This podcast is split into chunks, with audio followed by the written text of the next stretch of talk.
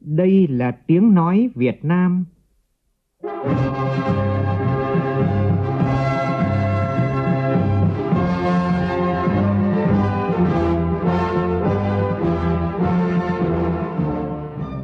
là tiếng nói Việt Nam, phát thanh từ Hà Nội, thủ đô nước Cộng hòa xã hội chủ nghĩa Việt Nam.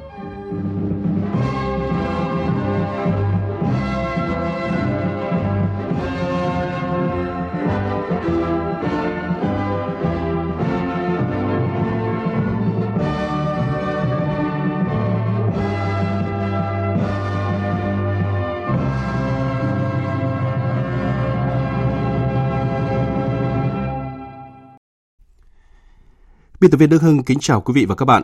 Mời quý vị và các bạn nghe chương trình Thời sự trưa của Đài Tiếng Nói Việt Nam với những thông tin đáng chú ý sau đây.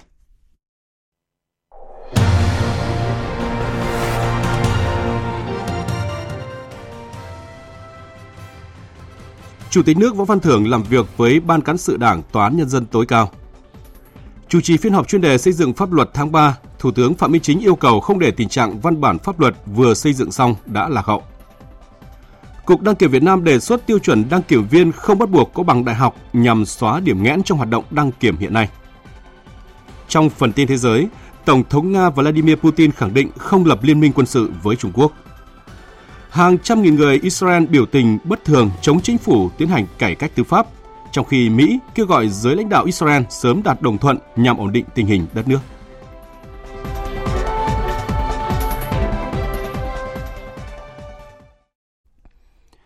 Bây giờ là nội dung chi tiết.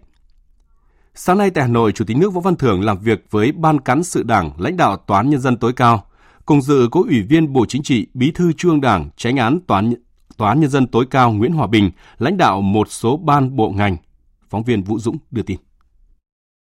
Phát biểu chỉ đạo tại buổi làm việc, Chủ tịch nước Võ Văn Thưởng đề nghị ngành tiếp tục thực hiện các nghị quyết của Đảng, trong đó có nghị quyết số 27 của Ban chấp hành Trung ương về tiếp tục xây dựng và hoàn thiện nhà nước pháp quyền xã hội chủ nghĩa Việt Nam trong giai đoạn mới. Trọng tâm là đẩy mạnh cải cách tư pháp, xây dựng chế định tố tụng tư pháp, lấy xét xử là trung tâm, tranh tụng là đột phá, bảo đảm tố tụng tư pháp dân chủ, công bằng, văn minh, pháp quyền, hiện đại, nghiêm minh, dễ tiếp cận, bảo đảm và bảo vệ quyền con người, quyền công dân. Khi mà cải cách tư pháp thì chúng ta phải xét xử là là, là trung tâm và chúng ta coi trọng cái tranh tụng thì tôi nghĩ rằng nó vừa là nâng cao chất lượng của thẩm phán nhưng mà khi tranh tụng được đẩy mạnh và coi trọng á nó cũng góp phần nâng cao chất lượng của kiểm sát viên nâng cao chất lượng của điều tra. Bởi vì những vấn đề này là nó có cái tác động rất mật thiết và thúc đẩy lẫn nhau. Nếu mà tại tòa án cái việc tranh tụng được coi trọng thì chắc chắn là ông nào ra tới tòa du ở vai nào à, điều tra à, cơ quan khởi tố hay là à, kiểm sát hay là các luật sư cũng vậy cũng đều phải đó là nâng cao cái trình độ của mình lên và nếu như tranh tụng tại tòa mà chất lượng thì tôi tin chắc rằng đó là chất lượng của cán bộ của các ngành tư pháp tham gia hoạt động tư pháp sẽ được nâng cao. Chủ tịch nước nhấn mạnh mỗi phán quyết, quyết định của tòa án liên quan đến sinh mạng chính trị, quyền, lợi ích hợp pháp của tổ chức và công dân. Vì thế, không được để xảy ra oan sai, phải góp phần giữ nghiêm kỷ cương phép nước, tạo môi trường xã hội, môi trường sản xuất kinh doanh lành mạnh, bảo vệ Đảng, nhà nước, bảo vệ nhân dân, bảo vệ chế độ. Mỗi vụ án, vụ việc đưa ra xét xử không chỉ xử lý nghiêm theo đúng pháp luật mà còn phải thấm nhuần sâu sắc quan điểm của Đảng, giá trị đạo đức nhân văn của dân tộc ta.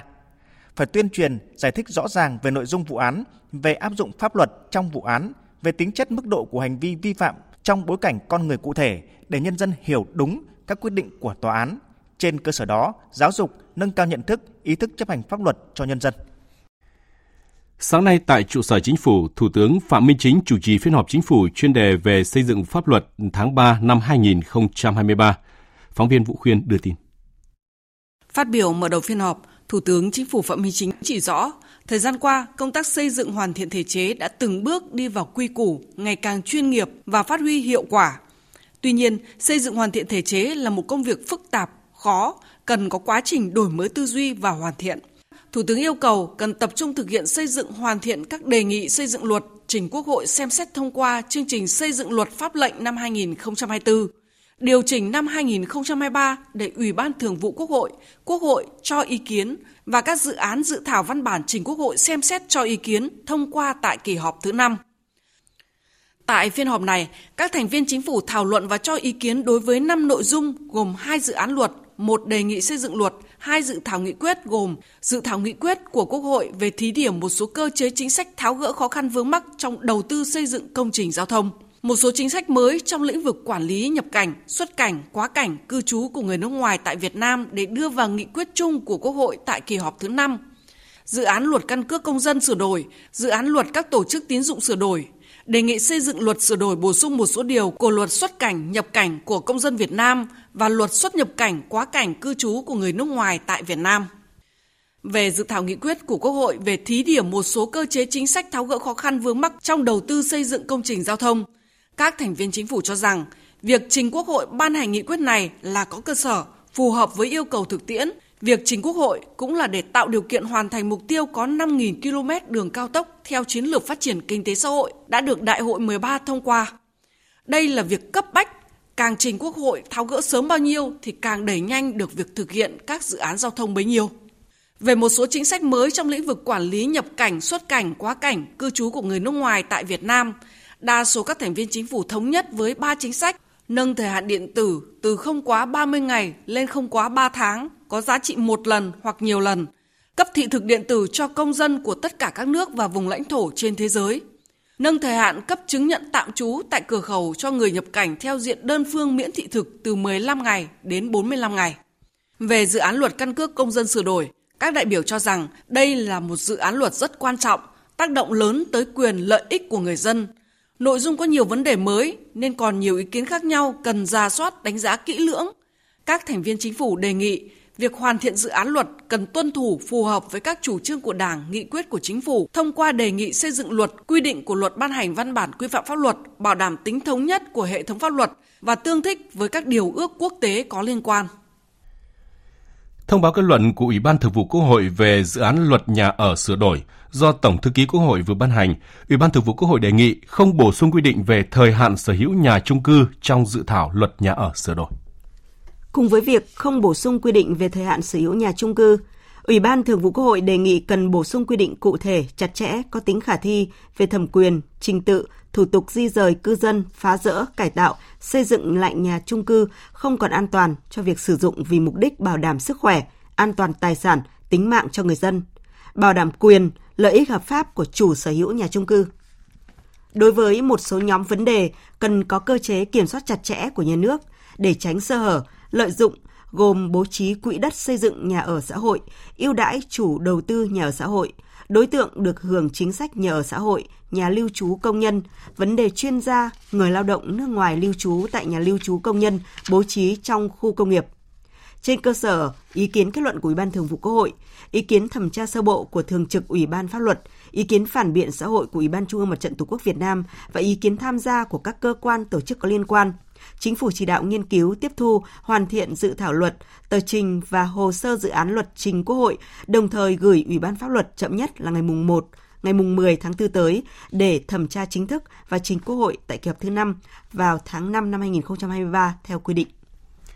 Cục đăng kiểm Việt Nam đang đề xuất sửa đổi Nghị định 139 quy định về kinh, kinh, kinh doanh dịch vụ kiểm định xe cơ giới nhằm xóa điểm nghẽn trong hoạt động đăng kiểm hiện nay. Cơ quan soạn thảo đề xuất cho phép người có trình độ trung cấp, cao đẳng kỹ thuật cơ khí, có kinh nghiệm làm việc trong các xưởng sửa chữa, bảo dưỡng ô tô, có thời gian thực tập nghiệp vụ được thi sát hạch và cấp chứng chỉ đăng kiểm viên. Quy định hiện hành bắt buộc đăng kiểm viên có trình độ chuyên môn đại học, chuyên ngành kỹ thuật cơ khí. Dự thảo nghị định cũng đề xuất mỗi dây chuyền chỉ cần tối thiểu một đăng kiểm thay vì ba như hiện nay để khai thác tối đa năng lực các đơn vị đăng kiểm. Đơn vị soạn thảo cũng đề xuất mỗi dây chuyền được kiểm định không giới hạn công suất. Quy định hiện hành yêu cầu là một dây chuyền loại 1 kiểm định không quá 90 xe, dây chuyền loại 2 không quá 70 xe một ngày. Dự thảo nghị định cho phép các cơ sở bảo hành, bảo dưỡng chính hãng của nhà sản xuất, nắp ráp, nhập khẩu ô tô có trang thiết bị, nhân lực đáp ứng quy chuẩn được phép kiểm định ô tô. Thưa quý vị và các bạn, mới đây đơn vị kinh doanh nhà để xe tại cảng hàng không quốc tế Tân Sơn Nhất, thành phố Hồ Chí Minh là công ty cổ phần đầu tư TCP thông báo về việc thu phí dịch vụ với xe taxi truyền thống từ ngày 1 tháng 4 tới. Theo đó, phí dịch vụ từ 5.000 đến 15.000 đồng một lượt thay vì cho thuê vị trí đậu xe tại bãi đậu ô tô ngoài trời như trước. Việc này đã vấp phải sự phản đối của Hiệp hội Taxi cũng như gây băn khoăn cho các tài xế. Phóng viên Hà Khánh thường trú tại thành phố Hồ Chí Minh có bài đề cập vấn đề này. Theo các tài xế, quy định mới này sẽ khiến cho khách hàng ngại đi taxi trong bối cảnh vấp phải sự cạnh tranh gay gắt của xe công nghệ. Bởi tất cả các loại thuế phí ra vào sân bay, khách hàng sẽ là người gánh. Ngoài ra, các tài xế lo lắng cách làm mới có thể gây nên ách tắc không đáng có trong sân bay. Anh Lục Đình Phước, tài xế taxi hãng Mai Linh, nói. Vô trong đó mình cũng phải chờ, ở đây mình cũng phải chờ. Cái này cũng có có cái hợp lý, bất hợp lý là mình vô thẳng luôn, không có cần phải ờ, chờ cái bãi lót ở đó nữa. Vậy nó dễ chịu hơn nhưng mà cái này á, là nhiều khi cái nó phức tạp cái là xe nó vô ẩn nộp nộp nộp á nó gây tắt xe liền. Không cánh nào mà chịu được. Khách là người chịu thiệt hết. Người ta đã đóng tiền hết rồi. Đóng trong cái phí sân bay hết rồi trong cái vé hết rồi. Bây giờ bắt người ta gánh chịu thêm mười mấy ngàn mười ngàn thì người ta không phản đối liền đó tại sao tôi phải chịu cái tiền này nữa? Ngày 23 tháng 3, Hiệp hội Taxi Thành phố Hồ Chí Minh đã có văn bản gửi Sở Giao thông Vận tải để kiến nghị xem xét cân nhắc mức phí xe taxi vào đón khách tại sân bay. Theo hiệp hội, hiện nay một lần vào sân bay đón khách xe taxi phải chịu hai lần phí dịch vụ của hai đơn vị khác nhau, chưa kể phí vào cổng 10.000 đồng như đã thu từ trước đến nay, dẫn đến tổng mức thu phí của một lượt xe đón khách khá cao. Ông Tạ Long Hỷ, tổng giám đốc Vinasun, chủ tịch hiệp hội taxi thành phố Hồ Chí Minh cho rằng, thời điểm bắt đầu thu phí theo quy định mới vào ngày 1 tháng 4 năm 2023 là khá gấp. Chúng tôi nghĩ đơn giản là bây giờ ngoài cái chuyện kinh doanh thì ờ, mình còn góp phần vào việc giải phóng khách hàng để bảo đảm an ninh trật tự sân bay nữa. Như vậy là mục tiêu kép thế nên nếu chỉ nghĩ đến mới chuyện thương mại thôi thì anh em taxi đâu cần vào sân bay nhiều lắm gì. Bởi ở ngoài đường cũng khách vẫy đầy mà. Giờ cao điểm nó khách vẫy người ta chả tốn thêm xu nào cả. Nhưng tại mình ép anh em phải vô để phục vụ khách. Mà bây giờ đưa cái giá này ra thì rất là khó ép. Bởi như thế thì nó sẽ gây khó. Đạt được mục tiêu kinh tế thì sẽ mất mục tiêu về vấn đề phục vụ cái nhiệm vụ chính trị của sân bay là giải phóng khách nhanh rồi tránh ùn ứ rồi ảnh hưởng trật tự giao thông. Về việc này, ông Đỗ Ngọc Hải, trưởng phòng quản lý vận tải đường bộ, Sở Giao thông Vận tải thành phố Hồ Chí Minh cho biết với các phản ánh của các doanh nghiệp kinh doanh taxi, Sở ghi nhận và sẽ làm việc với cảng vụ và sân bay. Các bên cần ngồi lại để có giải pháp phù hợp. Cái chính vẫn là việc ngồi lại với nhau giữa cảng không Tân Nhất và các đơn vị vận tải để thảo luận, thương thảo một cái giá hợp đồng để đảm bảo phù hợp hài hòa giữa doanh nghiệp, cảng không và hành khách để đảm bảo không có chuyện thiếu xe ở trong khu vực sân bay. Cái này Sở Thông tải sẽ ghi nhận và sẽ tiếp tục làm việc với cảng không Tân Nhất để có ý kiến về cái việc này theo đề xuất đề nghị của Hiệp hội à, taxi thành phố. Mới đây, tại cuộc họp về hoạt động sân bay Tân Sơn Nhất ngày 10 tháng 3 năm 2023, Phó Chủ tịch Ủy ban nhân dân thành phố Hồ Chí Minh Bùi Xuân Cường đề nghị tạo điều kiện thuận lợi cho hoạt động của taxi, xe buýt, xe hợp đồng điện tử và hoạt động thí điểm cung ứng dịch vụ vận chuyển hành khách kết nối từ sân bay Tân Sơn Nhất. Việc thu phí taxi vào sân bay theo phương án của nhà xe TCB cần phải tính toán thận trọng để có thể hài hòa lợi ích giữa các bên – và quan trọng nhất là không để sân bay Tân Sơn Nhất lại lâm vào cảnh thiếu xe taxi để giải tỏa hành khách như thời gian trước. Tiếp tục với một số tin kinh tế đáng chú ý. Tại Tiền Giang, nhờ tập trung tháo gỡ những khó khăn về cơ chế chính sách, nỗ lực trong công tác giải phóng mặt bằng, nên những tháng đầu năm nay, công tác triển khai các công trình dự án đầu tư công ở địa phương này thuận lợi. Tiền Giang đang dẫn đầu trong cả nước về giải ngân vốn đầu tư công. Phóng viên Nhật Trường đưa tin. Năm nay, tỉnh Tiền Giang phải thực hiện giải ngân trên 5.314 tỷ đồng từ vốn đầu tư công, trong đó Thủ tướng Chính phủ giao trên 4.954 tỷ đồng. Đến hết tháng 3 này, tỉnh Tiền Giang giải ngân được 1.653 tỷ đồng, đạt hơn 31% so với kế hoạch vốn được giao. Hiện tỉnh Tiền Giang đang đứng đầu cả nước về tỷ lệ giải ngân vốn đầu tư công. Để thực hiện đạt hiệu quả cao lĩnh vực này, là do ngay từ đầu năm tỉnh Tiền Giang đã đồng loạt triển khai nhiều công trình đầu tư trọng điểm, tạo động lực, thúc đẩy phát triển kinh tế xã hội. Nhiều dự án đã được khẩn trương thi công như đường tỉnh 864, dự án xây dựng các cống ngăn mặn ven sông Tiền, dự án đầu tư xây mới trung tâm kiểm nghiệm kiểm soát bệnh tật Tiền Giang. Ủy ban nhân tỉnh Tiền Giang chỉ đạo các sở ngành chức năng và chính quyền các địa phương tháo gỡ những khó khăn vướng mắt trong công tác giải phóng mặt bằng và thường xuyên kiểm tra đôn đốc tiến độ thực hiện của các dự án, nâng cao hơn nữa trách nhiệm trong quản lý đầu tư xây dựng công trình, khẩn trương hoàn tất hồ sơ thủ tục ngay từ đầu năm, khẩn trương giải phóng mặt bằng bàn giao đất sạch cho nhà thầu thi công gắn với tái định cư, hỗ trợ nhân dân bị ảnh hưởng bởi các dự án đầu tư sớm ổn định sản xuất và đời sống người dân, Ông Nguyễn Văn Vĩnh, Chủ tịch Ủy ban dân tỉnh cho biết. Chúng tôi là tập trung triển khai đầu tư các công trình đầu tư công trọng điểm thì tương đối là thuận lợi, đảm bảo theo yêu cầu.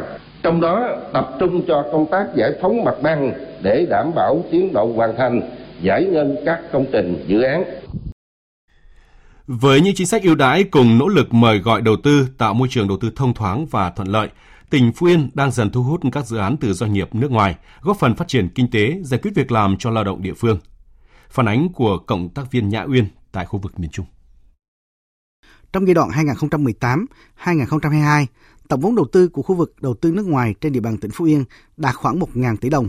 Các dự án này đã tạo ra việc làm cho hơn 23.000 lao động trực tiếp và hàng ngàn lao động gián tiếp với thu nhập bình quân trên 6 triệu đồng mỗi người một tháng. Thời gian qua, hoạt động đầu tư trực tiếp nước ngoài đã góp phần chuyển dịch cơ cấu kinh tế, nâng cao năng lực sản xuất công nghiệp địa phương và thúc đẩy chuyển dịch cơ cấu kinh tế theo hướng công nghiệp hóa hiện đại hóa.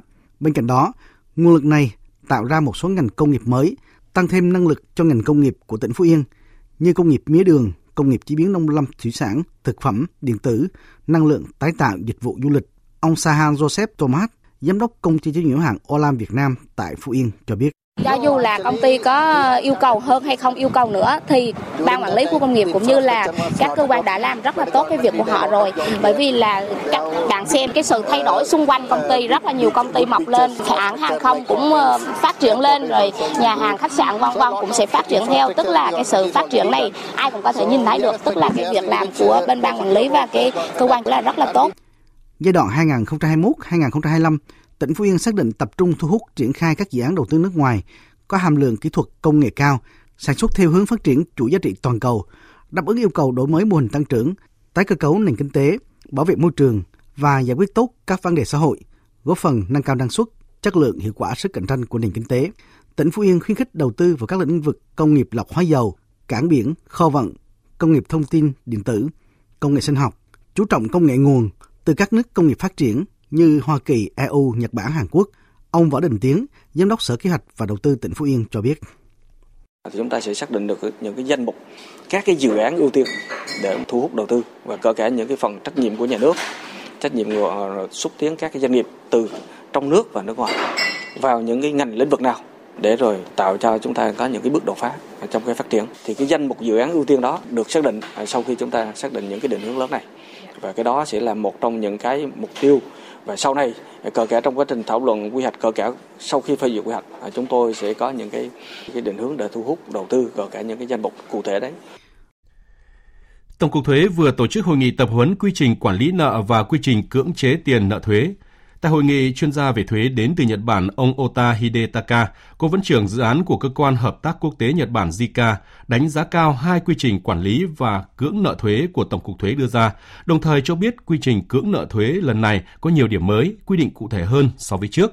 Theo đó, với từng đối tượng chậm nộp sẽ có những giải pháp quản lý phù hợp, từ đó tạo thuận lợi cho cán bộ thuế trong xử lý cưỡng chế nợ thuế. Mặc dù vậy cũng cần tính tới khả năng khi áp dụng quy trình và thực tiễn sẽ có những vướng mắc phát sinh, do đó cơ quan thuế cần phân tích từng trường hợp để thực hiện linh hoạt các bước quản lý. Có vậy mới tạo điều kiện thuận lợi cho cán bộ trực tiếp xử lý và nâng cao tính tuân thủ pháp luật thuế của người nộp thuế. Chương trình thời sự trưa tiếp tục với các tin đáng chú ý khác. Tối qua tại tỉnh Thừa Thiên Huế đã khai mạc lễ hội Chào hè Huế 2023 với chương trình Carnival sắc màu du lịch tại tuyến phố đi bộ Hai Bà Trưng, thành phố Huế. Tin của phóng viên Lê Hiếu tại miền Trung. Phố đi bộ Hai Bà Trưng là sự kết hợp các khu vực thương mại sẵn có và khai thác các dịch vụ thương mại của người dân để hình thành khu phố sầm uất phục vụ nhu cầu vui chơi giải trí về đêm cho người dân và du khách. Đây còn là không gian tổ chức các hoạt động giao lưu văn hóa, nghệ thuật, âm nhạc đường phố, đáp ứng nhu cầu thụ hưởng văn hóa cho người dân địa phương và du khách. Đoàn Carnival gần 300 người của các doanh nghiệp du lịch, sinh viên, nghệ sĩ hóa trang trình diễn trang phục đặc trưng của các quốc gia có thị trường khách du lịch quốc tế đến Thừa Thiên Huế, trang phục đặc trưng của các dân tộc Tà Ôi, Cơ Tu, đồng bào dân tộc vùng Tây Bắc, trang phục truyền thống và cung đình ở Huế tham gia diễu hành trên phố đi bộ Hai Bà Trưng. Ông Nguyễn Văn Phúc, Giám đốc Sở Du lịch tỉnh Thừa Thiên Huế cho biết. Carnival để chào về mùa hè du lịch trở Huế, giới thiệu cho du khách về cộng đồng địa phương những cái hoạt động của ngành du lịch trong năm như là diệu hành đường phố kết hợp với với sự kiện của thành phố là khai trương phố đi bộ trong phạm vi của phố đi bộ. Ngoài là phố đi bộ cho khách du lịch thì có thêm tuyến thương mại, không gian để giao lưu tương tác giữa cộng đồng địa phương và du khách. Khu vực Tây Nam Bộ là nơi sinh sống của đồng bào các dân tộc thiểu số Khmer, Hoa, Chăm, là vùng đất màu mỡ cho sự phát triển của các loại hình nghệ thuật, nhất là các loại hình nghệ thuật lấy chất liệu từ văn học dân gian của các dân tộc thiểu số. Tuy nhiên, thời gian qua, việc đầu tư phát triển lĩnh vực văn học vẫn còn bỏ ngỏ, chưa phát triển đúng tầm vì thiếu sức người, sức của. Các tác phẩm chưa được phổ biến rộng rãi vào đời sống đồng bào, chưa đi sâu vào tầng lớp trẻ, học sinh, sinh viên. Đây là những vấn đề được chỉ ra tại hội nghị công tác văn học nghệ thuật các dân tộc thiểu số khu vực Tây Nam Bộ vừa diễn ra tại thành phố Cần Thơ. Phóng viên Hồng Phương, thường trú tại khu vực đồng bằng sông Cửu Long ghi nhận. Để văn học nghệ thuật các dân tộc thiểu số ngày một khẳng định vị thế, phát huy tính độc đáo trong nền văn học Việt Nam, các đại biểu đề xuất cần có cơ chế chính sách đặc thù hỗ trợ các hoạt động văn học nghệ thuật các dân tộc thiểu số hòa vào giải pháp phát triển văn học nghệ thuật các dân tộc thiểu số vùng Tây Nam Bộ. Ông Thạch Đền Ni, Chi hội trưởng Chi hội Văn học nghệ thuật các dân tộc thiểu số tỉnh Bạc Liêu chia sẻ, Chi hội đã và đang triển khai nhiều hoạt động thiết thực, trong đó hoạt động xuất bản quảng bá các tác phẩm văn học nghệ thuật dưới dạng song ngữ hoặc đa ngữ được đánh giá tạo sức lan tỏa lớn trong cộng đồng. Chi hội cũng luôn nỗ lực để sưu tầm được những tác phẩm dân gian giá trị, in ấn và dịch qua nhiều thứ tiếng. Song song đó, khi có đủ điều kiện sẽ sân khấu hóa các tác phẩm làm mới để tiếp cận được với đa dạng các đối tượng hơn, đặc biệt là giới trẻ. Bạc Liêu thì nó có hai cái bộ phận, nhất là có thể anh em sáng tác bằng tiếng Khmer thì chỉ quảng bá trong cộng đồng của đồng bào dân tộc Khmer. Và cái tác phẩm mà xuất bản thì được à, quỹ bảo trợ của quỹ bảo trợ tác phẩm của chính phủ thì hỗ trợ cái đó thì à, quỹ bảo trợ sẽ trả một phần những bút của mình. Và cái tác phẩm in ấn thì quỹ hỗ trợ đó sẽ tuyên truyền nghĩa là phát hành trong cả nước bạn đọc có thể là lên thư viện của quốc gia phải là truy cập để quảng bá trên toàn quốc. Ông Nông Quốc Bình, Phó Chủ tịch Liên hiệp các hội văn học nghệ thuật Việt Nam, Chủ tịch Hội văn học nghệ thuật các dân tộc thiểu số Việt Nam nhận định, trong bối cảnh hiện nay, mục tiêu tiêu chí của hội vẫn tiếp tục bảo tồn những giá trị truyền thống, đồng thời xác định nhiệm vụ cấp thiết là tôn trọng và tạo điều kiện phát huy tối đa những giá trị tốt đẹp của mỗi dân tộc. Bên cạnh đó, những hạn chế sức người, sức của là chuyện bất cập, cần nhiều yếu tố để có thể giải quyết, nhưng hội sẽ cố gắng tổ chức các chương trình, các sân khấu, hội diễn về giá trị nghệ thuật dân gian đến đông đảo độc giả, khán thính giả.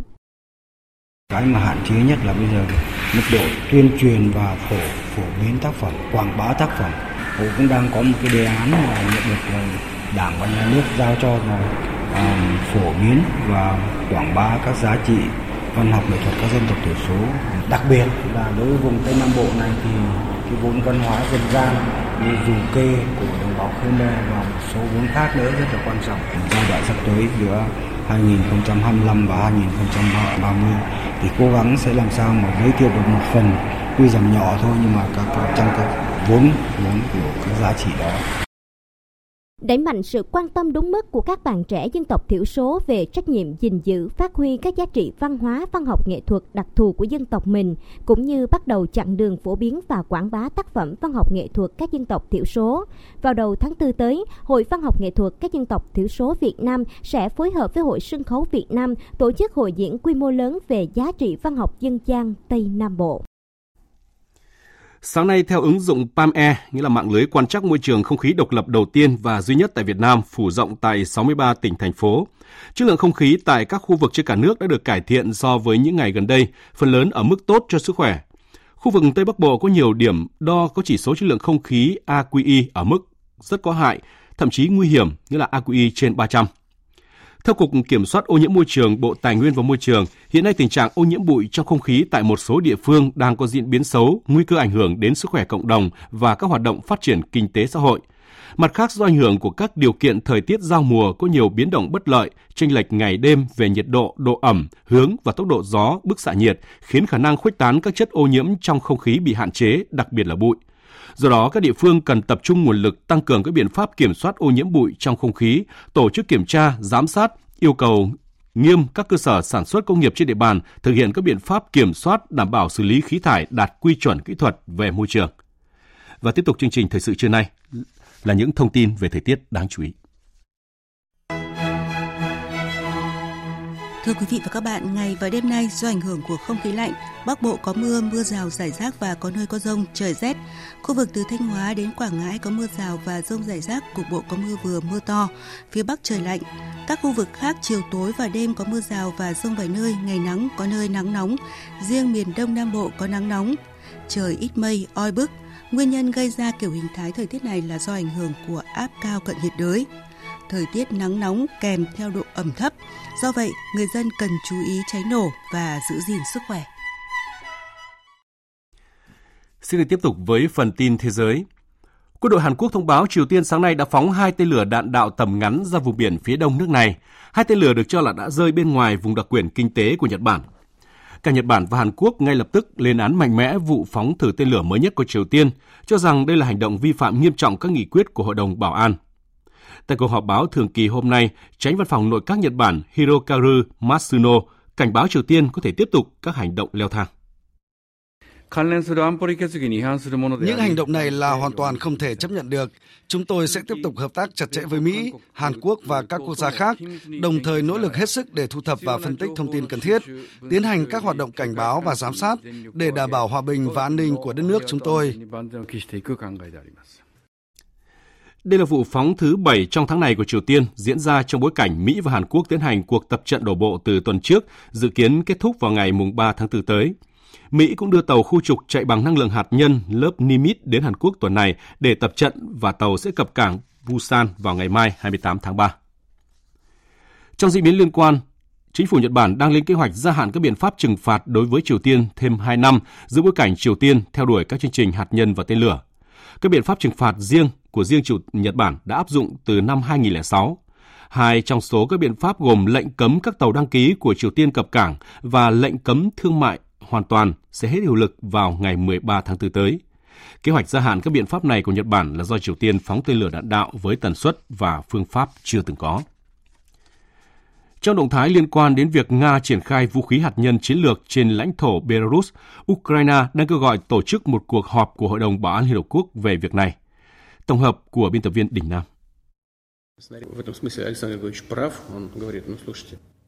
Tổng thống Belarus đã nói đúng. Ông ấy đã nói rằng Nga và Belarus là đồng minh thân cận nhất.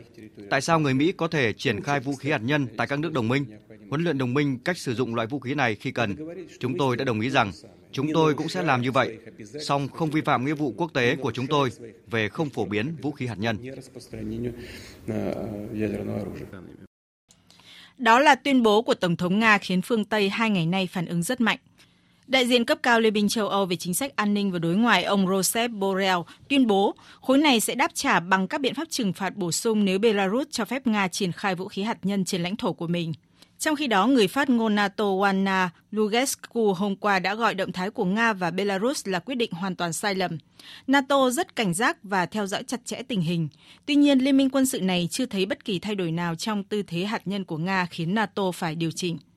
Mỹ cũng có tuyên bố tương tự, song người phát ngôn Hội đồng An ninh Quốc gia Mỹ Adrienne Watson đã thừa nhận chưa thấy bất kỳ lý do nào để điều chỉnh tư thế hạt nhân chiến lược, cũng như dấu hiệu cho thấy Nga đang chuẩn bị sử dụng vũ khí hạt nhân.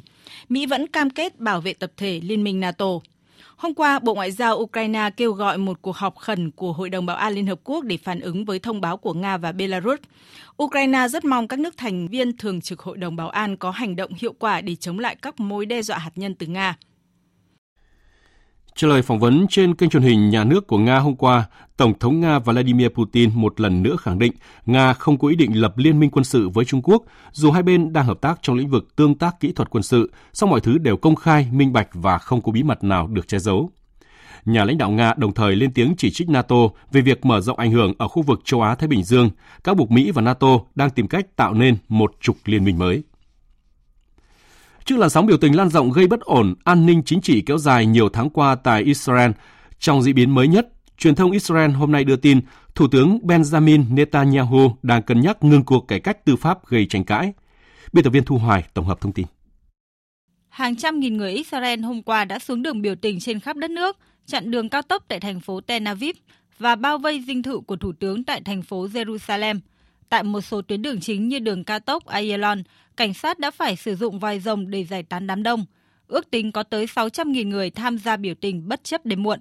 Theo Thủ tướng Benjamin Netanyahu, cải tổ là cần thiết để khôi phục sự cân bằng trong hệ thống tư pháp. Chúng tôi quyết tâm thúc đẩy một cuộc cải cách có trách nhiệm nhằm khôi phục sự cân bằng hợp lý giữa các cơ quan chức năng. Chúng ta là một quốc gia và phải làm mọi cách để bảo vệ Israel khỏi các cuộc đe dọa từ bên ngoài và khỏi sự giãn nứt không thể hòa giải từ bên trong. Chúng ta không thể cho phép bất kỳ tranh chấp nào, dù gay gắt đến đâu, gây nguy hiểm cho tương lai chung của đất nước. Theo các nhà quan sát, các cuộc biểu tình ngày hôm qua có thể xem là đỉnh điểm của làn sóng biểu tình diễn ra gần 3 tháng qua tại Israel và bùng phát sau khi Thủ tướng Benjamin Netanyahu cách chức Bộ trưởng Quốc phòng Yoav Gallant trước đó cùng ngày. Đài truyền hình nhà nước Khan và kênh 12 của Israel dẫn các nguồn tin chính trị cho biết, Thủ tướng Benjamin Netanyahu đang cân nhắc ngừng kế hoạch cải cách tư pháp nhằm làm dịu căng thẳng trong nước và động thái đang nhận được sự ủng hộ của nhiều thành viên trong liên minh cầm quyền. Theo Bộ trưởng Văn hóa và Thể thao Miko Zoha thuộc đảng Likud, nếu Thủ tướng tạm dừng cải cách tư pháp thì quyết định của ông nên được ủng hộ bởi đó là mệnh lệnh của thời điểm. Trong khi đó, Bộ trưởng Kinh tế Nia Bakat cho rằng cải cách là cần thiết và chính phủ chắc chắn sẽ thực hiện, nhưng không phải là trả giá bằng sự ổn định của đất nước. Quốc hội Israel dự kiến trong tuần này sẽ bỏ phiếu đối với kế hoạch cải cách tư pháp của chính phủ. Liên tiếp trong những ngày qua, lốc xoáy đã xảy ra và càn quét nhiều khu vực ở hai bang Mississippi và Alabama của Mỹ, khiến ít nhất 26 người thiệt mạng, hàng chục người khác bị thương, san bằng hàng trăm tòa nhà và khiến hàng trăm người phải sơ tán. Trận lốc xoáy có độ lớn kinh hoàng này gây ra những thiệt hại vô cùng to lớn và được đánh giá là điều hiếm khi xảy ra tại Mỹ. Biên tập viên Ngọc Huân tổng hợp thông tin. Thị trấn Rolling Fork nơi có khoảng 1.900 dân ở phía tây Mississippi, trong đó khoảng 1 phần 5 dân số sống dưới mức nghèo khổ của liên bang, là nơi bị ảnh hưởng nặng nề nhất khi mọi thứ như nhà cửa, cây cối, xe cộ và đồ vật đều biến thành đống đổ nát hoang tàn. Ít nhất 12 người dân của thị trấn này được xác nhận đã thiệt mạng. Vào hôm qua 26 tháng 3, Tổng thống Mỹ Joe Biden đã phải ban bố tình trạng khẩn cấp tại bang Mississippi, yêu cầu cung cấp cứu trợ liên bang để hỗ trợ chính quyền bang Mississippi, các bộ tộc và các địa phương triển khai các nỗ lực khắc phục hậu quả của bão tại các khu vực chịu ảnh hưởng. Trong khi đó đến nay, vẫn có khoảng hàng chục nghìn người không có điện sinh hoạt tại các bang Mississippi, Alabama và Tennessee Cơ quan Thời tiết Quốc gia Mỹ cảnh báo hiện tượng thời tiết cực đoan như mưa đá, lốc xoáy có thể sẽ tiếp tục xảy ra tại Mississippi và Alabama trong những ngày tới, đồng thời khuyến cáo người dân nâng cao cảnh giác để đảm bảo an toàn. Trong một tuyên bố, ông Alejandro Mayorkas, Bộ trưởng Bộ An ninh Nội địa Mỹ, cảnh báo Chúng ta đang phải chứng kiến ngày càng nhiều các sự kiện thời tiết cực đoan khi chúng gia tăng cả về trọng lực, mức độ nghiêm trọng và tần suất. Vì vậy, chúng ta cần nỗ lực xây dựng cộng đồng của mình một cách tốt nhất để có thể ứng phó, hạn chế, ngăn chặn sự tàn phá ở mức độ có thể, cũng như tạo đà phục hồi phát triển. Chúng ta cần phải kiên cường và luôn đoàn kết. Đó là những điều chúng ta cần có.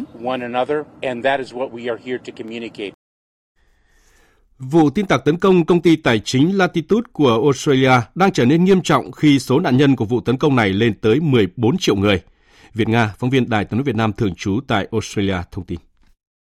Trong thông báo gửi tới thị trường chứng khoán Australia, công ty tài chính Latitude cho biết thông tin của 14 triệu khách hàng trong suốt 10 năm qua của công ty đã bị tin tặc đánh cắp trong vụ tấn công gần đây.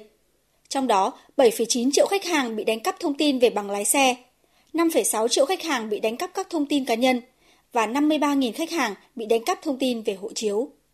Latitude là công ty tài chính chuyên thu xếp các khoản vay cho khách hàng của các hệ thống bán lẻ lớn tại Australia bao gồm Harvey Norman, GB Hi-Fi, The Good Guys, Apple và David Jones.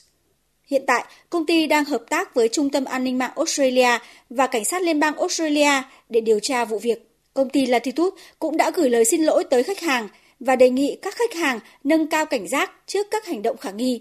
Công ty tài chính Latitude là nạn nhân mới nhất bị tin tặc tấn công trên quy mô lớn tại Australia. Thị trưởng thành phố Berlin, Đức cho biết cuộc trưng cầu ý dân hôm qua về việc siết chặt những quy định nhằm thúc đẩy thủ đô nước Đức đạt mục tiêu trung hòa khí carbon vào năm 2030 đã không đạt kết quả. Cuộc trưng cầu ý dân trên do các nhà hoạt động khí hậu khởi xướng với lập luận rằng chính phủ Đức đã đặt ra thời điểm quá xa trong mục tiêu kiềm chế mức tăng của nhiệt độ trung bình trái đất ở 1,5 độ C so với thời kỳ tiền cách mạng công nghiệp. Sự kiện này được xem là một phép thử xem liệu người Đức hay ít nhất là người dân ở thủ đô Berlin cũng muốn rút ngắn thời gian thực hiện mục tiêu chống biến đổi khí hậu mà nước này đang cam kết hay không. Mục tiêu hiện tại của Đức là biến nền kinh tế lớn nhất châu Âu trở thành nền kinh tế trung hòa carbon vào năm 2045. Tiếp theo là một số tin trong lĩnh vực văn hóa đáng chú ý. Phim Những đứa trẻ trong xương với nội dung nói lên khát khao làm chủ cuộc đời của người phụ nữ vùng cao đang gây được tiếng vang trên diễn đàn phim ảnh quốc tế khi đã xuất sắc lọt vào top 15 Oscar 2023. Thế nhưng chỉ vì sự bất cần của Cục Điện ảnh mà phim hiện đã bị giới hạn phổ biến, khiến nhiều nhóm đối tượng có cuộc sống độ tuổi tương đồng không thể xem phim. Thông tin được phát hiện khi Cục Điện ảnh Việt Nam ngày 24 tháng 3 vừa qua có văn bản 322 xin đính chính thông tin trên giấy phép phổ biến phim. Nội dung công văn ghi rõ do lỗi đánh máy nên đã nhầm lẫn nội dung phổ biến phim.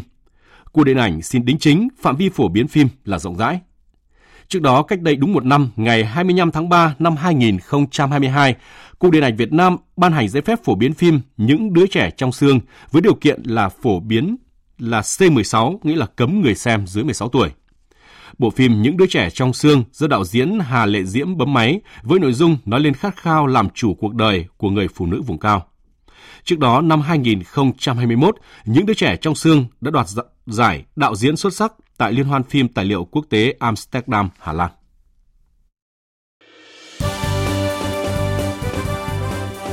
Thời sự tiếng nói Việt Nam Thông tin nhanh Bình luận sâu Tương tác đa chiều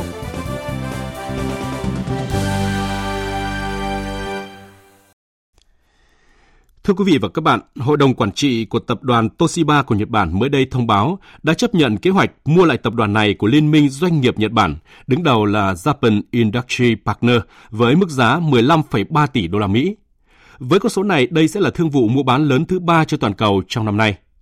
Với lịch sử phát triển 140 năm, từng là một biểu tượng của ngành công nghệ Nhật Bản, từng là thương hiệu điện tử tiêu dùng dễ nhận diện nhất trên toàn cầu – việc Toshiba phải chấp nhận sang tay người khác đã để lại nhiều tiếc nuối, đồng thời cũng là lời cảnh báo với nhiều tập đoàn lớn của Nhật Bản trong môi trường kinh doanh thay đổi mạnh mẽ.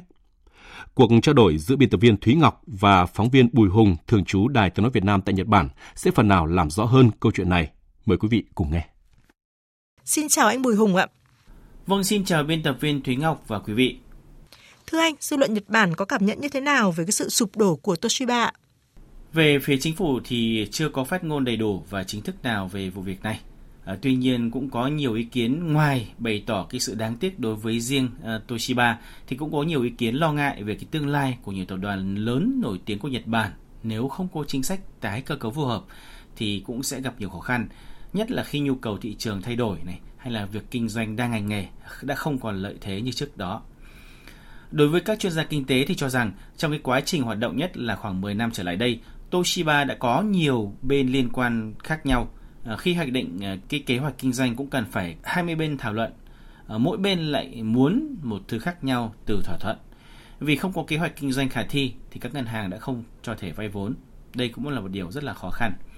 Có ý kiến lại cho rằng là có quá nhiều người muốn những thứ khác nhau từ Toshiba. Việc trông chờ Toshiba làm vui lòng tất cả các bên thì sẽ là điều không tưởng Chính từ điều này thì đã làm mất đi một cái biểu tượng đáng lẽ ra phải được tiếp tục và phát triển. À, người tiêu dùng Nhật Bản thì có thể có sự lựa chọn khác ngoài Toshiba, nhưng họ sẽ mất đi một lựa chọn đáng tin cậy đối với sản phẩm điện tử gia dụng. Ngoài ra, họ cũng không thể không lo lắng tới sự suy thoái về kinh tế nói chung của đất nước sau đại dịch Covid-19, cũng như cái bối cảnh thị trường tiêu dùng à, có những biến đổi à, do nhu cầu thay đổi hay là cạnh tranh về nguồn nguyên liệu sản xuất ngày càng tăng. Vậy theo anh, đâu là những cái vấn đề nghiêm trọng nhất của Toshiba khiến cho tập đoàn này phải chấp nhận bị mua lại với giá là hơn 15,3 tỷ đô la? À, mặc dù Toshiba thì đã tiến hành ờ, cái đề án về tái cơ cấu nhưng đã không đạt được cái sự tán thành đa số của các cổ đông. Ờ, không phải là Toshiba không đưa ra các biện pháp nhằm bảo vệ lợi ích gia tăng của các cổ đông mà do quá nhiều cách suy nghĩ khác nhau dẫn đến chiến lược kinh doanh mới không được thông qua. Từ đó, cái phương hướng kinh doanh trong thời gian tới đã không được hoạch định. À, nguyên nhân dẫn đến sụp đổ có một nguyên nhân chính nữa, đó là năm 2015, tập đoàn này đã bị phát hiện có gian lận về tài chính và bị điều tra. Để duy trì cái hoạt động thì tập đoàn này đã dần phải bán những doanh nghiệp chủ lực của mình ờ, trong hoạt động lĩnh vực như là điện tử hay là điện tử dân dụng. À, theo kết luận của một ủy ban điều tra độc lập, Toshiba khi đó đã thổi phồng lợi nhuận lên tới khoảng à, 1,2 tỷ đô la Mỹ từ năm 2008 tới à, năm 2014. Đây là một cái khoảng thời gian khá dài đó. Con số này gấp 3 lần dự tính ban đầu của hãng. À, Toshiba thì chủ yếu lỗ ở lĩnh vực điện tử tại Trung Quốc, Hàn Quốc và phải chuyển sang tập trung vào cái cơ sở hạ tầng à, hay là điện hạt nhân. Ở một số công ty khác như Canon cũng đang mang mua mảng thiết bị y tế của Toshiba trong giai đoạn này. Ngoài ra, mặc dù cái máy uh, vi tính sách tay là cái sản phẩm được Toshiba sản xuất đại trà đầu tiên trên thế giới, nhưng cũng chững lại và tụt hậu sau khi mất sức cạnh tranh với các đối thủ khác của châu Á. Không những thế thì việc tái cơ cấu của Toshiba đã thực hiện chậm trễ dẫn đến việc liên tục xảy ra những sai sót đáng tiếc. Ờ, năm 2017 thì tập đoàn đã rơi vào khủng hoảng khi các dự án về điện hạt nhân ở Mỹ không thực hiện được, thua lỗ tới 6 tỷ đô la Mỹ. Bên cạnh đó thì doanh thu của Toshiba liên tục xuống trong giai đoạn từ 2013 tới 2020. Ở chút khủng hoảng của họ nối dài bằng loạt bê bối khác. Năm 2020 thì hãng tiếp tục bị phát hiện sai sót kế toán trong một công ty con. Tất cả những điều trên dẫn đến Toshiba đã không còn có con đường lui. Vâng, như vậy là dù tiếc nuối thì Toshiba đã không thể vượt qua những khó khăn về mặt cấu trúc và buộc phải chấp nhận đề xuất mua lại của Liên minh các doanh nghiệp Nhật Bản. Đề xuất này trị giá khoảng 2.000 tỷ yên, tương đương 15,3 tỷ đô la. Thưa anh Bùi Hùng ạ, khi thương lượng về vụ mua lại Toshiba thì trong khi các nhà đầu tư muốn tối đa hóa lợi nhuận thì chính phủ lại ưu tiên việc bảo vệ các công nghệ và hoạt động kinh doanh nhạy cảm khỏi tay nước ngoài. Vậy định hướng phát triển của Toshiba trong thời gian tới sẽ như thế nào ạ thưa anh? Trên thực tế thì cái bài toán này cũng đã được ừ, Toshiba tính đến ngay khi họ sang nhượng lại cho Liên minh Doanh nghiệp Nhật Bản, chứ không phải một tập đoàn nước ngoài nào. Bởi lẽ, ngay từ khi gặp khó khăn, các thương vụ của Toshiba đã được chính phủ theo sát vì sở hữu nhiều công nghệ liên quan đến an ninh quốc gia. Bộ trưởng Kinh tế và Sản nghiệp Nhật Bản ông Nishimura Yasutoshi cho biết thì Bộ cũng sẽ có những quan tâm đặc biệt tới sự thay đổi của Toshiba sau khi chuyển nhượng. Bởi Toshiba sở hữu nhiều công nghệ quan trọng liên quan đến an ninh quốc gia như nguyên tử lượng này hay là chất bán dẫn hay là lượng tử. À, điều quan trọng nhất là đối tác tiếp nhận Toshiba phải phát triển à, những giá trị mà Toshiba có. Trước mắt thì phải có chiến lược kinh doanh mới rõ ràng, à, mang tính dài hạn, trong đó tập trung vào những lĩnh vực là thế mạnh trước đó. Trong vòng từ nay đến à, tháng 6 tới, ở Liên minh Doanh nghiệp Nhật Bản thì cần phải à, kết thúc cái cuộc điều tra do Cục Doanh nghiệp cạnh tranh các nước có liên quan đang thực hiện về việc mua lại – nếu có thể thực hiện được việc này thì khoảng cuối tháng 7, đại hội cổ đông phải được tổ chức nhằm thu hút sự tham gia của các cổ đông. Hiện tại thì một ờ, cổ phiếu thì giá là 4.620 yên. Như vậy tổng mức tiền cần có là 199,87 tỷ yên. Tuy nhiên, nếu không thu hút được khoảng 2 phần 3 số lượng cổ đông tham gia, thì đại hội cổ đông cũng sẽ không được thực hiện. Cảm ơn phóng viên Bùi Hùng đã chia sẻ với chúng tôi những thông tin vừa rồi. Thưa quý vị và các bạn, thương vụ mua lại tập đoàn Toshiba là một minh chứng cho thấy trong môi trường kinh doanh không ngừng biến đổi, nếu doanh nghiệp không có sự nhanh nhạy, khả năng thích ứng, sự sụp đổ là hoàn toàn có thể xảy ra, ngay cả với những tên tuổi lớn nhất. Câu chuyện của Toshiba cũng được coi là lời cảnh báo với nhiều tập đoàn nổi tiếng của Nhật Bản nếu không có chính sách tái cơ cấu phù hợp. Tiếp tục chương trình là trang tin đầu tư tài chính và bản tin thể thao. Trang tin đầu tư tài chính. Quý vị và các bạn thân mến, phiên giao dịch sáng nay giá vàng trong nước và thế giới đồng loạt giảm. Công ty vàng bạc đá quý Sài Gòn niêm yết giá vàng SJC mua vào ở mức 66 triệu 550 nghìn đồng một lượng và bán ra là 67 triệu 250 nghìn đồng một lượng. Công ty vàng bạc đá quý Bảo Tín Minh Châu niêm yết giá vàng rồng Thăng Long ở mức mua vào là 54 triệu 930 nghìn đồng một lượng, bán ra là 55 triệu 930 nghìn đồng một lượng. Ngân hàng Nhà nước công bố tỷ giá trung tâm của đồng Việt Nam với đô la Mỹ áp dụng cho ngày hôm nay là 23.600 đồng đổi một đô la Mỹ. Các ngân hàng thương mại đang niêm yết giá đô la Mỹ quanh mức mua vào là 23.310 đồng một đô la Mỹ và bán ra 23.680 đồng một đô la Mỹ. Bốn ngân hàng thương mại nhà nước đang triển khai gói tín dụng quy mô lớn với lãi suất ưu đãi. Cụ thể, Vietinbank có gói tín dụng 100.000 tỷ đồng với lãi suất từ 7,1% một năm, triển khai từ nay đến hết ngày 30 tháng 6, thời gian vay tối đa là 12 tháng. Agribank tung ra gói tín dụng ưu đãi cho doanh nghiệp với quy mô lên đến 100.000 tỷ đồng và 500 triệu đô la Mỹ. BIDV tung gói vay quy mô lên tới 170.000 tỷ đồng cho khách hàng cá nhân, đáp ứng nhu cầu vay vốn tiêu dùng và phục vụ sản xuất kinh doanh. Vietcombank cũng đang triển khai gói tín dụng 100.000 tỷ đồng cho vay bổ sung vốn lưu động với lãi suất 7,5 cho đến 8,6% một năm đối với các khoản vay dưới 3 tháng cho đến dưới 12 tháng. Tổ chức xếp hạng tín nhiệm quốc tế Moody đã nâng xếp hạng rủi ro đối tác dài hạn bằng nội tệ ngoại tệ và đánh giá rủi ro đối tác dài hạn của Ngân hàng Thương mại Cổ phần Bưu điện Liên Việt, Liên Việt Postbank lên mức BA3, triển vọng ổn định và chỉ có một vài ngân hàng tại Việt Nam được xếp hạng trong đợt đánh giá này. Theo Moody, việc nâng xếp hạng các ngân hàng trong đợt này phản ánh năng lực mạnh mẽ hơn của chính phủ Việt Nam trong việc hỗ trợ các ngân hàng, trong đó có Liên Việt Postbank vào những thời điểm thị trường căng thẳng. Chuyển sang những thông tin diễn biến trên thị trường chứng khoán. Bước vào phiên giao dịch đầu tuần mới, tâm lý nhà đầu tư thận trọng khiến cho thị trường giao dịch vẫn ảm đạm. VN Index đang trong xu hướng đi ngang tích lũy biên độ 1030 đến 1080 điểm. Nhà đầu tư vẫn đang quan tâm đến các giao dịch ngắn hạn trên nhóm cổ phiếu thị trường như là nhóm thép, chứng khoán, bất động sản vừa và nhỏ. Kết thúc phiên giao dịch sáng nay, VN Index đạt 1047,21 điểm. HNX Index đạt 205,84 điểm. Đầu tư tài chính biến cơ hội thành hiện thực. Đầu tư tài chính biến cơ hội thành hiện thực. Thưa quý vị và các bạn, với sự điều hành kịp thời của ngân hàng nhà nước, sự phối hợp nhanh nhạy của các ngân hàng thương mại, mặt bằng lãi suất đã giảm từ 1 đến 2% so với thời điểm cuối năm ngoái. Tuy nhiên để các doanh nghiệp có thể tiếp cận nguồn vốn thì cần nhiều giải pháp phù hợp. Phóng viên Bảo Ngọc thông tin.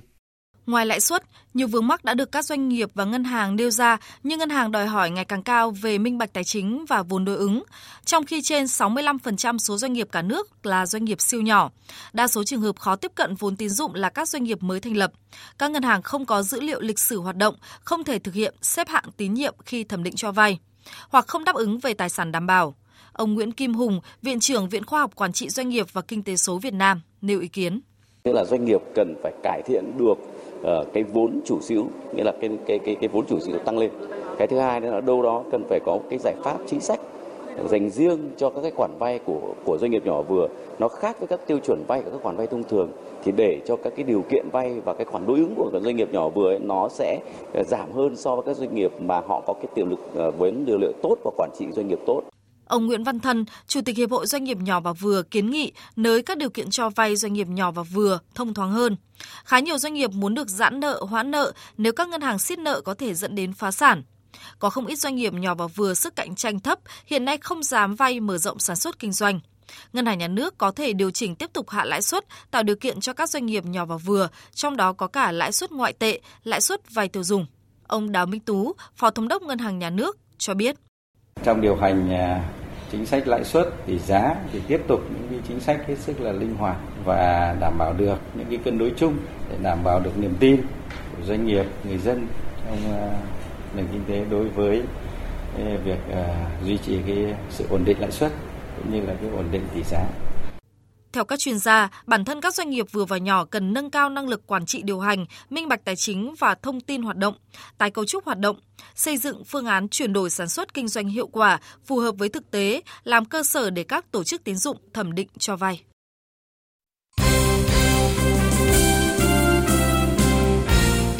Thưa quý vị và các bạn, sau trận thua 0-4 trước U23 các tiểu vương quốc Ả Rập Thống Nhất, các tuyển thủ U23 Việt Nam trở lại sân tập chuẩn bị cho trận đấu cuối gặp U23 Kyrgyzstan tại giải giao hữu quốc tế Doha Cup. Đây là buổi tập mang tính hồi phục sau thi đấu dành cho các cầu thủ nên huấn luyện viên Philippe Chuzier tạo ra bầu không khí hứng khởi nhằm duy trì sự cân bằng về tâm lý cho các học trò. Không thể phủ nhận, hai trận thua liên tiếp vừa qua tại giải quốc tế U23 Doha Cup đã ảnh hưởng không nhỏ đến tâm lý của các cầu thủ. Tuy nhiên, với kinh nghiệm dày dặn trong sự nghiệp cầm quân, huấn luyện viên Philippe Chuzier luôn biết cách động viên kịp thời các học trò cũng như nhắc nhở họ kiên định với mục tiêu mà toàn đội đang hướng đến. Cầu thủ Phan Tuấn Tài chia sẻ. À, cảm xúc của em bây giờ thì ờ, cũng khá là buồn nhưng mà theo em đánh giá của em ấy, thì ờ, toàn đội đã nỗ lực hết sức thì ờ, nói chung là cũng không có gì phải buồn quá vì mình còn thời gian tập luyện để hướng tới SEA Games mà quan trọng nhất là World Cup 2026 nên là toàn đội sẽ tiếp tục tập luyện thêm thêm nữa. Trận đấu cuối cùng tranh hạng 9 của thầy trò huấn luyện viên Philip Chuzier tại giải quốc tế Doha Cup gặp U23 Kyrgyzstan sẽ diễn ra vào lúc 0 giờ 30 phút ngày 29 tháng 3 theo giờ Việt Nam. Giải bóng đá hạng nhất quốc gia 2023 khởi tranh vào đầu tháng 4 tới. Lúc này, các đội bóng, trong đó có câu lạc bộ Phú Đồng, đang tích cực chuẩn bị cho mùa giải mới. Với sự đầu tư mạnh mẽ về lực lượng khi chiêu mộ huấn luyện viên Nguyễn Văn Đàn cùng một loạt cầu thủ trưởng thành từ lò đào tạo Hoàng Anh Gia Lai như Thanh Tùng, Đức Lương, Thanh Hậu, Quốc Nhật, câu lạc bộ phù Đồng đặt mục tiêu sẽ lọt vào top 5 Trung cuộc. Huấn luyện viên Nguyễn Văn Đàn cho biết. Nói về mặt bằng của hạng nhất năm nay thì ờ, có một số đội có sự chuẩn bị và có cái sự đầu tư có mục tiêu để mà tăng hạng thì cũng giống như PVF công nhân nhân dân hay là Quảng Nam đội bóng đá phù động thì thực chất ờ, ban lãnh đạo không đặt chỉ tiêu cao nhưng toàn đội sẽ rất quyết tâm cao và nỗ lực theo từng trận và để khi kết thúc mùa giải có một thứ hạng cao nhất có thể. Thời điểm này, thầy trò huấn luyện viên Nguyễn Quốc Đàn đang tích cực thi đấu giao hữu với các đội bóng tại giải hạng nhất quốc gia. Đây được xem là những bài kiểm tra quan trọng để đội bóng này kịp nhìn ra những vấn đề cần cải thiện trước khi bước vào mùa giải 2023. Chiều nay, vòng 3 giải Futsal HD Bank vô địch quốc gia 2023 khởi tranh với hai cặp đấu ở thành phố Hồ Chí Minh. Vào lúc 15 giờ tại nhà thi đấu câu lạc bộ Futsal quận 8, Cao Bằng chạm trán Thái Sơn Nam, còn đương kim vô địch Sahako đối đầu với Tân Hiệp Hưng lúc 17 giờ tại nhà thi đấu Lãnh Minh Thăng. Kết quả của những trận đấu này sẽ được chúng tôi cập nhật ở các bản tin tiếp theo. Tay đấm Nguyễn Thị Tâm đã không thể mang về tấm huy chương vàng tại giải boxing nữ vô địch thế giới 2023 khi để thua võ sĩ của chủ nhà Ấn Độ Nikhat Zaren trong trận chung kết hạng 50 kg. Dù thất bại, Nguyễn Thị Tâm vẫn làm nên lịch sử khi trở thành võ sĩ Việt Nam đầu tiên vào chung kết một giải boxing thế giới. Tấm huy chương bạc với phần thưởng 50.000 đô la Mỹ, tương đương gần 1,2 tỷ đồng, là phần thưởng xứng đáng cho những nỗ lực của vận động viên sinh năm 1994. Đây cũng là bước chạy đà hoàn hảo để Nguyễn Thị Tâm hướng tới bảo vệ tấm huy chương vàng tại SEA Games 32, xa hơn là tấm huy chương bạc tại ASEAN 19, cùng mục tiêu giành vé dự Olympic Paris 2024. Tay vợt Nguyễn Thùy Linh vừa giành chức vô địch đơn nữ giải cầu lông quốc tế Siputra Hà Nội sau khi vượt qua đối thủ Nhật Bản Asuka Takahashi với tỷ số 21-7, 15-21 và 21-12. Với chiến thắng này, Thùy Linh đã trả xong phẳng món nợ với tay vợt Nhật Bản khi cô đã để thua Takahashi tại trận chung kết Thái Lan International Challenger diễn ra gần 2 tuần trước. Đây là một đối thủ mà em đã từng thất bại ở ờ, giải Thái cách đây một tuần và uh, em bước vào trận đấu với một tâm thế rằng là em sẽ làm hết sức có thể thôi và em tạm gác lại việc thắng thua sang một bên và em sẽ um, tập trung vào từng điểm số và em sẽ quyết tâm em sẽ quyết tâm là kiên nhẫn đến cùng. Chức vô địch trên sân nhà sẽ giúp Thùy Linh cải thiện vị trí trên bảng xếp hạng cầu lông thế giới, đồng thời tiếp thêm sức mạnh cho tay vợt 26 tuổi chinh chiến những giải đấu quan trọng sắp tới. Giải bóng rổ VBA 3 đấu 3 đã khép lại chặng 2 ở thành phố biển Nha Trang, Khánh Hòa. Sài Gòn Heat và Thăng Long Warriors một lần nữa gặp nhau trong trận chung kết. Cũng như chặng Hà Nội, chiến thắng một lần nữa gọi tên đại diện thủ đô. Sài Gòn Heat vẫn không tìm ra lời giải cho cặp ngoại binh từ Tây Ban Nha. Carlos Martinez và Jose Antonio. Thăng Long Warriors khởi đầu rất thuận lợi, vươn lên dẫn 5-0 và duy trì lợi thế của mình đến hết trận với chiến thắng chung cuộc 21-15. Ở nội dung của nữ, trận chung kết giữa Roto Sài Gòn Hit và Discovery diễn ra với tốc độ nhanh ngay từ những giây đầu tiên. Marina Whitehall tiếp tục là ngôi sao sáng nhất bên phía Roto Sài Gòn Hit với liên tiếp những pha xử lý đẳng cấp. Trung cuộc, Roto Sài Gòn Hit thắng 19-16 để vô địch hai chặng VBA 3 đấu 3 Women. Dự báo thời tiết Dự báo thời tiết chiều và đêm nay, phía Tây Bắc Bộ có mưa, mưa rào rải rác và có nơi có rông. Riêng Điện Biên, Lai Châu có mưa rào và rông vài nơi, gió nhẹ, đêm trời rét, nhiệt độ từ 16 đến 29 độ. Phía Đông Bắc Bộ và Thanh Hóa có mưa, mưa rào rải rác và có nơi có rông, gió Đông Bắc cấp 2, cấp 3, trời rét, nhiệt độ từ 15 đến 22 độ.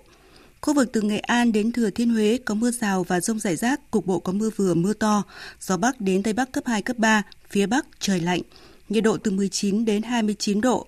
Khu vực từ Đà Nẵng đến Bình Thuận chiều nắng, chiều tối và đêm có mưa rào và rông vài nơi, gió nhẹ. Từ đêm nay có gió đông đến đông bắc cấp 2, cấp 3. Nhiệt độ từ 23 đến 32 độ. Khu vực Tây Nguyên và Nam Bộ chiều nắng có nơi nắng nóng, chiều tối và tối có mưa rào và rông rải rác, đêm có mưa rào vài nơi, gió nhẹ, nhiệt độ từ 20 đến 37 độ. Khu vực Hà Nội có mưa, gió đông bắc cấp 2, cấp 3, trời rét, nhiệt độ từ 16 đến 21 độ. Dự báo thời tiết biển, vùng biển Bắc Vịnh Bắc Bộ có mưa rào rải rác và có nơi có rông, tầm nhìn xa trên 10 km giảm xuống từ 4 đến 10 km trong mưa. Gió đông bắc cấp 5 có lúc cấp 6 giật cấp 7 cấp 8, từ đêm nay gió giảm dần, biển động. Khu vực Nam Vịnh Bắc Bộ, vùng biển từ Quảng Trị đến Quảng Ngãi có mưa rào rải rác và có nơi có rông. Tầm nhìn xa trên 10 km giảm xuống từ 4 đến 10 km trong mưa. Gió đông đến đông bắc cấp 3, cấp 4. Vùng biển từ Bình Định đến Ninh Thuận, khu vực giữa và Nam Biển Đông, khu vực quần đảo Hoàng Sa thuộc thành phố Đà Nẵng không mưa. Tầm nhìn xa trên 10 km, gió nhẹ. Từ đêm nay, gió đông đến đông bắc cấp 3, cấp 4. Vùng biển từ Bình Thuận đến Cà Mau không mưa, tầm nhìn xa trên 10 km, gió đông bắc đến đông cấp 3, cấp 4. Vùng biển từ Cà Mau đến Kiên Giang, khu vực Vịnh Thái Lan không mưa, tầm nhìn xa trên 10 km, gió nhẹ. Khu vực Bắc Biển Đông có mưa rào và rông vài nơi, tầm nhìn xa trên 10 km, gió đông đến đông bắc cấp 3, cấp 4. Riêng phía đông bắc, gió đông bắc cấp 5, có lúc cấp 6, giật cấp 7, cấp 8, biển động. Khu vực quần đảo Trường Sa thuộc tỉnh Khánh Hòa không mưa, tầm nhìn xa trên 10 km, gió nhẹ. Từ đêm nay, gió đông bắc cấp 3, cấp 4. Quý vị và các bạn đang nghe chương trình Thời sự trưa của Đài Tiếng Nói Việt Nam. Trước khi kết thúc chương trình, chúng tôi xin tóm lược một số tin chính vừa phát sóng. Phát biểu tại phiên họp chuyên đề xây dựng pháp luật tháng 3, Thủ tướng Phạm Minh Chính yêu cầu không để tình trạng văn bản pháp luật vừa xây dựng xong đã lạc hậu. Tại phiên họp này, Chính phủ cho ý kiến 5 dự thảo luật trình Quốc hội xem xét thông qua chương trình xây dựng luật pháp lệnh năm 2024, điều chỉnh năm 2023 để Ủy ban Thường vụ Quốc hội cho ý kiến và các dự án dự thảo văn bản trình Quốc hội xem xét cho ý kiến thông qua tại kỳ họp thứ 5. Nhằm xóa nghẽn trong hoạt động đăng kiểm hiện nay, Cục Đăng kiểm Việt Nam vừa đề xuất sửa đổi Nghị định 139 quy định về kinh doanh dịch vụ kiểm định xe cơ giới, trong đó không bắt buộc đăng kiểm viên có bằng đại học. Theo đề xuất, người có trình độ trung cấp cao đẳng kỹ thuật cơ khí có kinh nghiệm làm việc trong các xưởng sửa chữa, bảo dưỡng ô tô, có thời gian thực tập nghiệp vụ được thi sát hạch và cấp chứng chỉ đăng kiểm viên. Tổng thống Nga Vladimir Putin tái khẳng định Nga không có ý định lập liên minh quân sự với Trung Quốc dù hai bên đang hợp tác trong lĩnh vực tương tác kỹ thuật quân sự, song mọi thứ đều công khai, minh bạch và không có bí mật nào được che giấu. Thủ tướng Israel Benjamin Netanyahu đang cân nhắc ngừng cuộc cải cách tư pháp gây tranh cãi khi các cuộc biểu tình lớn phản đối diễn ra liên tục. Tới đây chúng tôi cũng xin kết thúc chương trình thời sự trưa nay của Đài Tiếng nói Việt Nam. Chương trình do các biên tập viên Đức Hưng, Nguyễn Hằng, Thu Hằng, Thu Hòa cùng kỹ thuật viên Thúy Linh phối hợp sản xuất và thực hiện. Chịu trách nhiệm nội dung Hoàng Trung Dũng.